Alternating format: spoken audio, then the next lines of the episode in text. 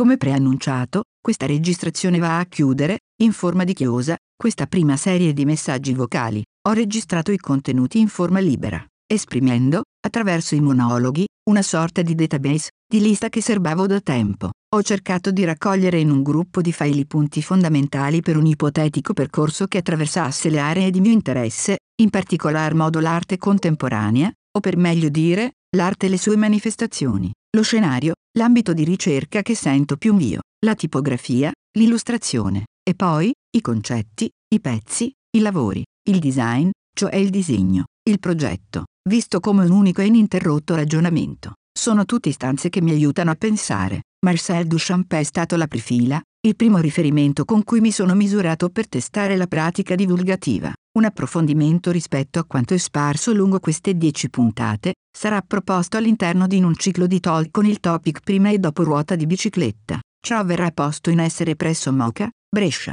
e poi i souvenir, le pillole, le capsule, le piccole filosofie altrimenti dette, emerse grazie all'apporto di filosofi impropri, o per meglio dire di autori virtuali, che pur essendo esterni all'ambiente accademico-filosofico, in virtù dei loro ragionamenti, dal mio punto di vista hanno proposto dei raffinati ragionamenti, cioè, hanno fatto filosofia. Prima su tutte la filosofa Laura Lovelace, e la sua totemica frase, souvenir significa ricordo. Il filosofo Jack, con la sua inedita concezione della vicenda umana, il cosiddetto punto caldo, attorno al quale si affolla la vita. Al filosofo Francesco Piva, quando distinse il complicato dal complesso, ci sarà più spazio dedicato a questi recuperi. La difference, appena accennata in un paio di registrazioni, sarà il nucleo radicante sotto traccia per la prossima serie di registrazioni. I monologhi saranno scanditi, immagino, da cinque pillole, capsule, piccole filosofie intese, nel consueto senso trasversale, come utensili,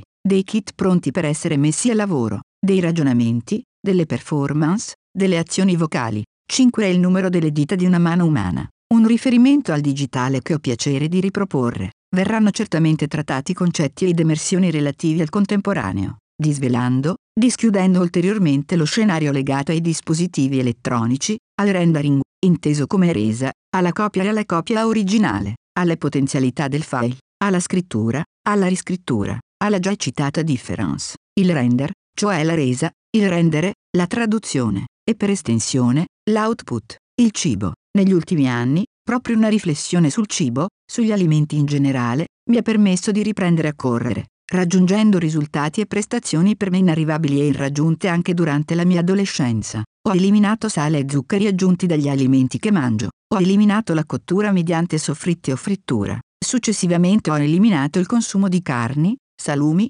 formaggi e derivati. Per ultimo ho smesso di consumare pesce. Uno o due volte l'anno compio un ciclo di semi-digiuno. Passare a una dieta di questo tipo ha risolto i miei problemi di ipertensione. Questo era il mio scopo. Il mio non è un giudicare, non penso di fare meglio di altri, o che il mio percorso sia un esempio da seguire. Mi sento altresì di incoraggiare chiunque a trovare la propria strada, che sia, il tuo, un ottimo viaggio.